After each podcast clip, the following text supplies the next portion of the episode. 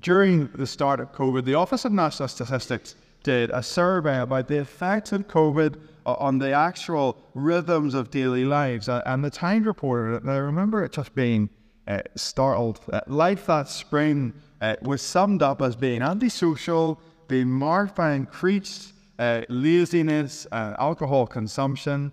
And then against the perceived appearance of everyone getting fitter and working harder from home, uh, uh, there was a real sense that people actually felt that they had lost purpose. There wasn't any real enjoyment about being cut off from one another or being unable to go into the home. And then when you dive down into the statistics, uh, it was fascinating. That year, uh, it doesn't seem like much, but it was. Our average sleep went up by 18 minutes. Our average TV consumption went up by two hours 54, 54 minutes every day, as well as 39 minutes more of daily gardening. Now, uh, that would be me doing 39 minutes in total because I'm not a green finger. But when our lives were impacted back then by this drastic change, uh, we suddenly had to find new ways and new things of what to do. And we might be thinking, so what difference did it make then? But I remember when I was reading that statistic, when I was go- saw that article, it had me thinking about how COVID affected us so drastically, so differently, and yet it soon became normal. This unexpected event in January 2020, uh, none of us had any sight that it might ever come. In March 2020, uh, I was in Joss uh, on a trip, and little did I know that the world was changing around me. And so the day we come home, the airport car park was empty and quiet. And then the day after, Britain went into lockdown for what was I thought would be two weeks and what should have been, but was months. We were unable to gather as church. We were unable to worship as families. We were unable to see our friends, our loved ones, and their rhythms and the routines that we had been so uh, dearly accustomed to. Uh, it was a drastic change. It impacted every part of our life. And yet, now, it is but a memory. It seems as if it never really happened. It's hard to even think about what those days were like. What once was was soon forgotten. And here this morning in John's Gospel, we see a reading that of John uh, where he's introducing this brief figure of John the Baptist, and then John the Baptist does what he does. He it does the introducing. He points not to his own ministry, not to his own purpose or identity or worth, but to the one who is to come after him. And here's the simple point this morning.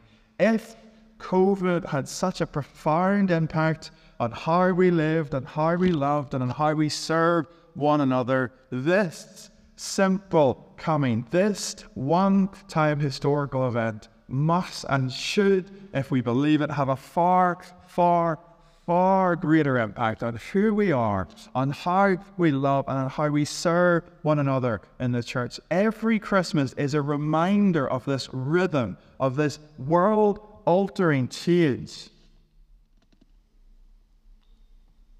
If it's real in our lives,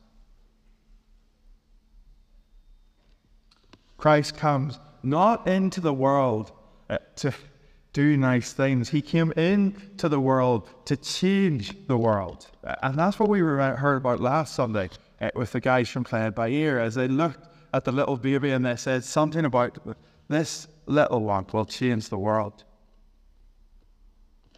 And he does. John gets to the point. In our first two verses, verses 6 to 8, outline really what that is. It's a sovereign purpose, as in it is everything that he has come for. He came as a witness to testify concerning that light. He came only as a witness to that light. John introduces John the Baptist here, the author John. And so, twice the author of this gospel makes clear John's purpose in life. That John the Baptist is not a, a, a, prophet of old. He's not coming to call the people to repent in the sense of the Old Testament. He's not an Elijah type figure or a Moses type figure. He's not one who has come to do what has been done in the past. Rather, he has come with one specific and one singular purpose to point to Jesus, to point to the Messiah of the world, he who will save us from our sins, he who will restore us in God's image, he who will enable us by grace through faith to walk with God every day in life. Uh, and so, if COVID changed how we live, then this good news, this gospel that Christ Jesus came into the world to save sinners like you and like me, that should change everything. It should change how we see the world. It should change how we live in the world. It should change how we love one another as a church family. And then as we go from here, and as we heard about Wednesday night, Colossians, it should change every aspect of our lives, as Paul reminds us. Don't dress like the world. Put on the things of Christ patience, forgiveness, because you have been forgiven, love above all things. This is the good news of Christmas. And twice, John, the author of this gospel, makes clear that this is why John the Baptist has come. And the beauty of Christmas uh, uh, at its time of year uh, is that we celebrate this light coming into the world amid the darkest of days. As the nights lengthen and the sun shortens, as that darkness becomes routine and normal, we are reminded that there is light and hope that is abundant and dispels all darkness and all light. We are reminded that He is the light of the world and His light cannot be quenched, His light cannot be dwelled if we encounter it by faith. And so here is John in the wilderness ministering among the people of God for six hundred years they have not heard one who has spoken with the authority of the prophets of old. There has been silence. They have longed for one to come and to speak and to witness and to say what the Lord is doing, and they have heard nothing. Six hundred years there has been silence. Six hundred years the people have thought that God is no more with them. And He is. Because God is always at work not by our timing or expectations, but by His timing and His expectations that so appears suddenly and rapidly on the scene John the Baptist to bear witness to this light, this light of hope, this light of God.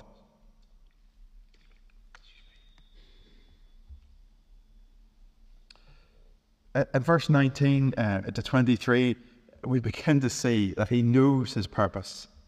A couple of years ago, I was in England at a wedding, uh, and I'd landed at the airport. I'd taken the metro into Manchester City, uh, and I was sitting in a coffee shop waiting uh, patiently for friends to meet me because uh, I didn't really know where I was going. And you know that look that you get, especially I think in Northern Ireland, when people recognise you or think they recognise you on the street. That sort of awkward uh, glare, and uh, as a minister, uh, I don't know, or just as someone who seems to be recognizable, uh, I often get it. And I've learned to just say hello. I might, if you see me out in the street, I'll probably not remember uh, where I know you because it's a different context, but I'll try and remember as I talk to you. And so we were chatting, and I was sitting waiting, and I could see these people coming down the street at, with this recognition of this look of recognition. And as they got closer to me, I, I, I could tell that they knew me my, the hunch was correct. As uh, the hands started to wave, and finally I got this uh, big hug, and, and when they got, "Are you over from Belfast?" They asked. I thought, "Oh, they do know we yes." But the longer the conversation went on, uh, the opposite happened as what normally happens. Eventually, I remember. This time, I hadn't a clue. Uh, what finally blew the whole thing over was when they asked about my wife.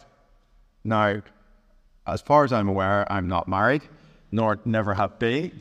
Uh, so I had to, in a sense, bar and say, look, I don't have a clue who you are, and I don't think you have a clue who I am. And yet they were undeterred. Apparently, whoever I looked like was a great practical joker. Ah, don't be so silly. You don't find right like who we are. That's when.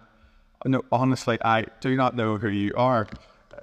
This conversation went on for a couple of minutes like that until eventually I had to take out a passport and say, oh, seriously, I'm Andrew, and whoever you were looking for is not me. Uh, they were flabbergasted in that sense that, no, that's a good looking fella. You'd have to laugh when I say jokes like that. Go on. Uh, but whoever it was that they were, because Vince, I was, obviously looked like me, but he wasn't me. He had nothing to do with me. I'd never met him. I'd never looked like him. I'd never known him. We were completely different people with completely different paths in life. And so here is John the Baptist uh, coming onto the scene after 600 years of silence from God's ministers and God's witnesses. And what is it that people want?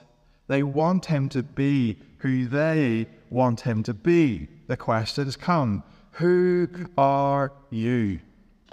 Even as John cries out, I am not the Messiah. He who will come after me has surpassed me because, in fact, he was before me. He's talking about Jesus here. It's not me, says John. He has never sought it to be. He has never claimed it to be. He's never wanted it to be about him. And yet, the people hear, and what does the people say? Who are you then? It might be you. I am not the Messiah, is John's answer. And so they'll, they'll, they seem to settle for that. But if you're not the Messiah, maybe, maybe you're something nearly as good. And that's what these questions that unfold eh, as they ask him, Are you Elijah then? No. Are you a prophet? No. Who are you? And what are we told? That John replies with the words of the prophet Isaiah because all of this has been planned from the beginning. God has known what it is that God will do in the world to bring his children home.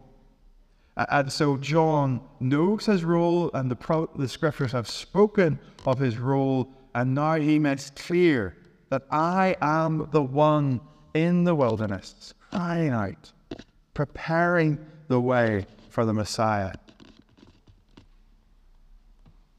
John is clear who he is not. He is clear who he is. And more beautifully than that, he is clear on the one who is to come. Ripples of hope must have moved among the towns and peoples as John had begun to minister. Imagine the furrow that sort of arises as this great preacher begins a ministry after hundreds and hundreds of years of no one like him, no one doing the things that he is doing. Not only is he preaching, but he's baptizing this great symbol of repentance and redemption. Uh, and so the people are drawn out to him, those figures of, of old, Elijah and the prophet, as they longer and hope for something. And what is John the Baptist's response each time? No. No. No. I am not who you want me to be, he says. I am what God has called me to be. And so I am here for one thing to point to the one who is to come. Verse 28 and shoot news. He's already among you, even if you don't recognize him.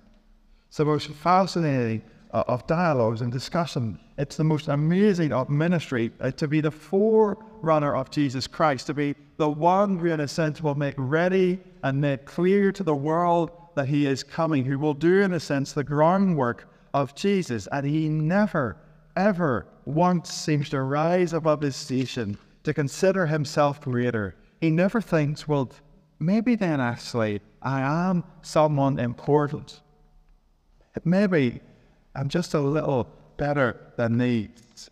John knows that he, in the same way as all who have come to him, are in need of a Savior, and that Savior has come.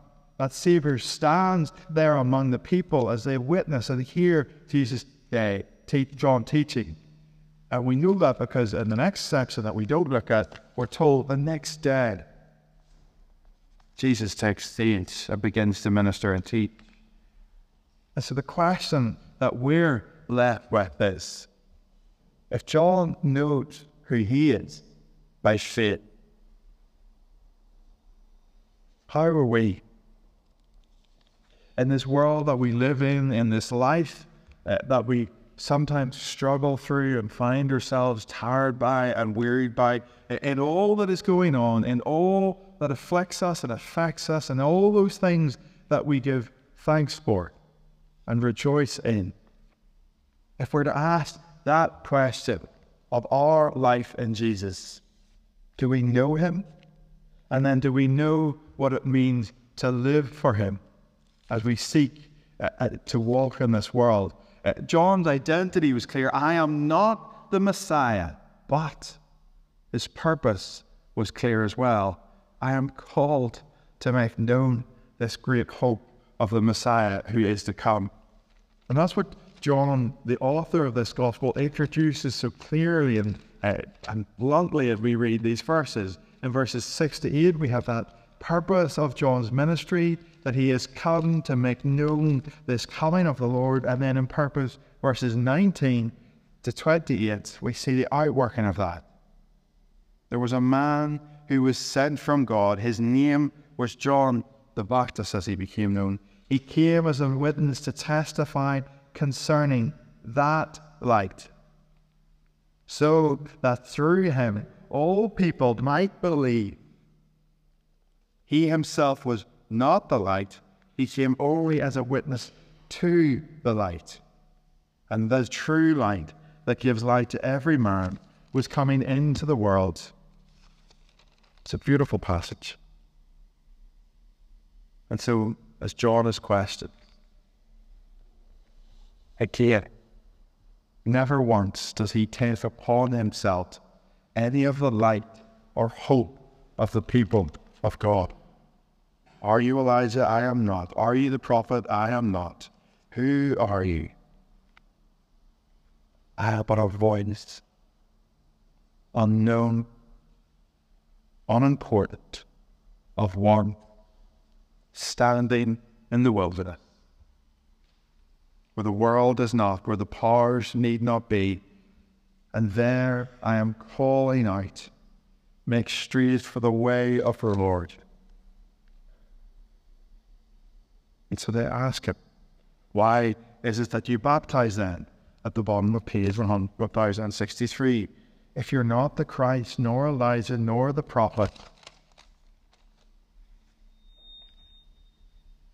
And John points out uh, so subtly, I baptize you with water. And notice there, but among you now stands one you do not know. Jesus is already there. He's among them and soon his ministry will begin. He is the one who will come after me, the laces of whose sandals I am not worthy to untie. And we know that he will baptize with the Holy Spirit. So as John ministers in the wilderness, his voice, in a sense, echoes today and asks the same question Do we see this Messiah? this one who has come into the world to change it. If we see it, then have we, in a sense, come and received this baptism of the Holy Spirit by faith through grace. That the boy who was born in a manger, who went to the cross, and there on Calvary, that he bled and died for you and me, that by his death we might live, and by his life we might know what it means to live until he comes again. And if we know him as Lord and Savior in our lives, if we confess him in a sense in our heart as Christ, as the Messiah, if we know our need of saving, then we're to become like John the Baptist. Uh, we don't sit back and idly wait, in a sense, for uh, the Lord's time to come, checking our watches, hoping it's soon. Rather, like John, we go out into the wilderness of the world, and like John, we know our purpose. It is to point to Jesus. Because we become the ones who say, We are the voices in the wilderness of this world crying out, making straight that the Lord has come and will come again, and He loves you. He has come for you.